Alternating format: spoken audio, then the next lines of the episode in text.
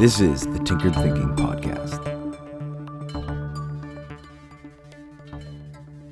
Episode 30 The Only Tool. Our most powerful tool is not an answer. The most powerful tool is a question, and our brain's ability to form and apply questions is our greatest attribute as a species. What? How? Why? Often, the real genius of this tool is when it's applied to itself, as in, is this the best question we can ask? Is there a better question that is more helpful? In this way, our greatest tool can be used like an axe that sharpens itself. Take the Rubik's Cube as an example. It's widely considered as a sign of intelligence for anyone who can solve it.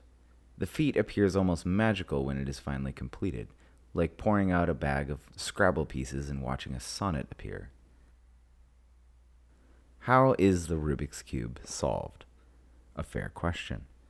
But is it a useful question?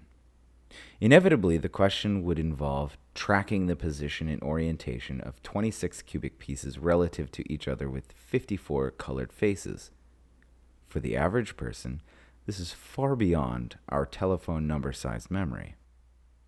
What is a better question? Well, that first question had too big of an answer. This is one way to analyze a question. How big and complicated is the answer? Most often, it's like Thanksgiving dinner, where our eyes are much bigger than our stomachs. In this case, the question begs an answer we cannot fathom. We need a smaller problem, a more narrow question. We need to take smaller bites. Can the question be downsized to arrive at a smaller answer, a more manageable answer? This might be a useful question. And notice it is a question applied to the first question. How about starting with just one side of the Rubik's Cube? This is often how it goes. People retreat from the three dimensions of the Rubik's Cube to just one dimension and look to solve just one color, 9 out of 54 faces. Getting one side to have all one color is not terribly hard. And this is where progress stagnates. This is where most people abandon the puzzle. But why? After one side is done, there's the realization that none of this face's adjoining edges match up correctly. Suddenly, the effort of accomplishing one side seems unproductive, and we are back at square one, faced with three dimensions of confusion. This is the crucial point where people usually give up, and it is because the right question has still not been asked. The mistake is jumping from one dimension back to three dimensions. What about just two dimensions? What does that mean? What would that look like?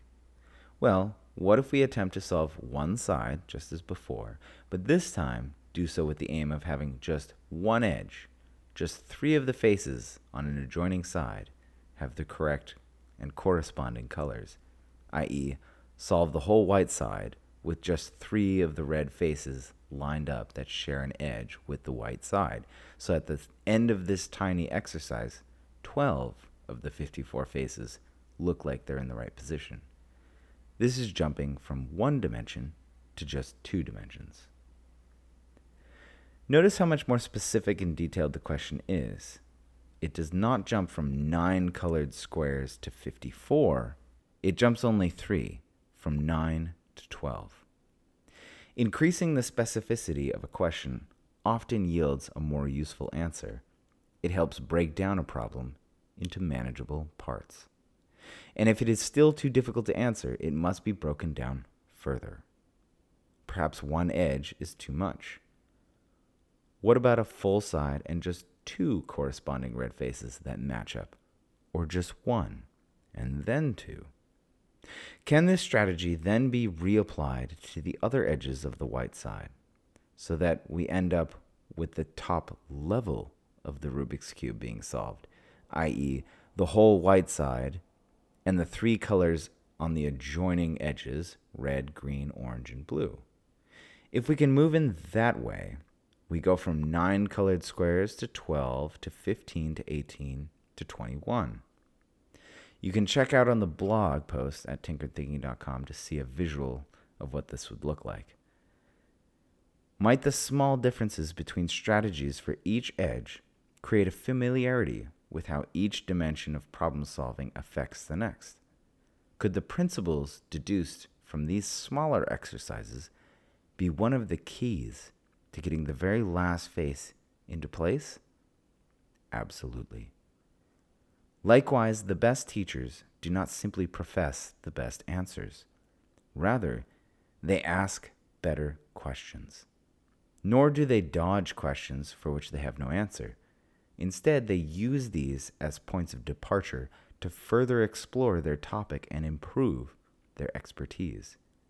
And if a teacher gets excited about a question for which they have no answer, you know you have found a winner. Indeed, if curiosity were a superhero, the question is certainly the lightsaber it carries. But as with any tool, our mastery of it requires constant use, constant practice, and training, because a tool is only as useful as the person who wields it.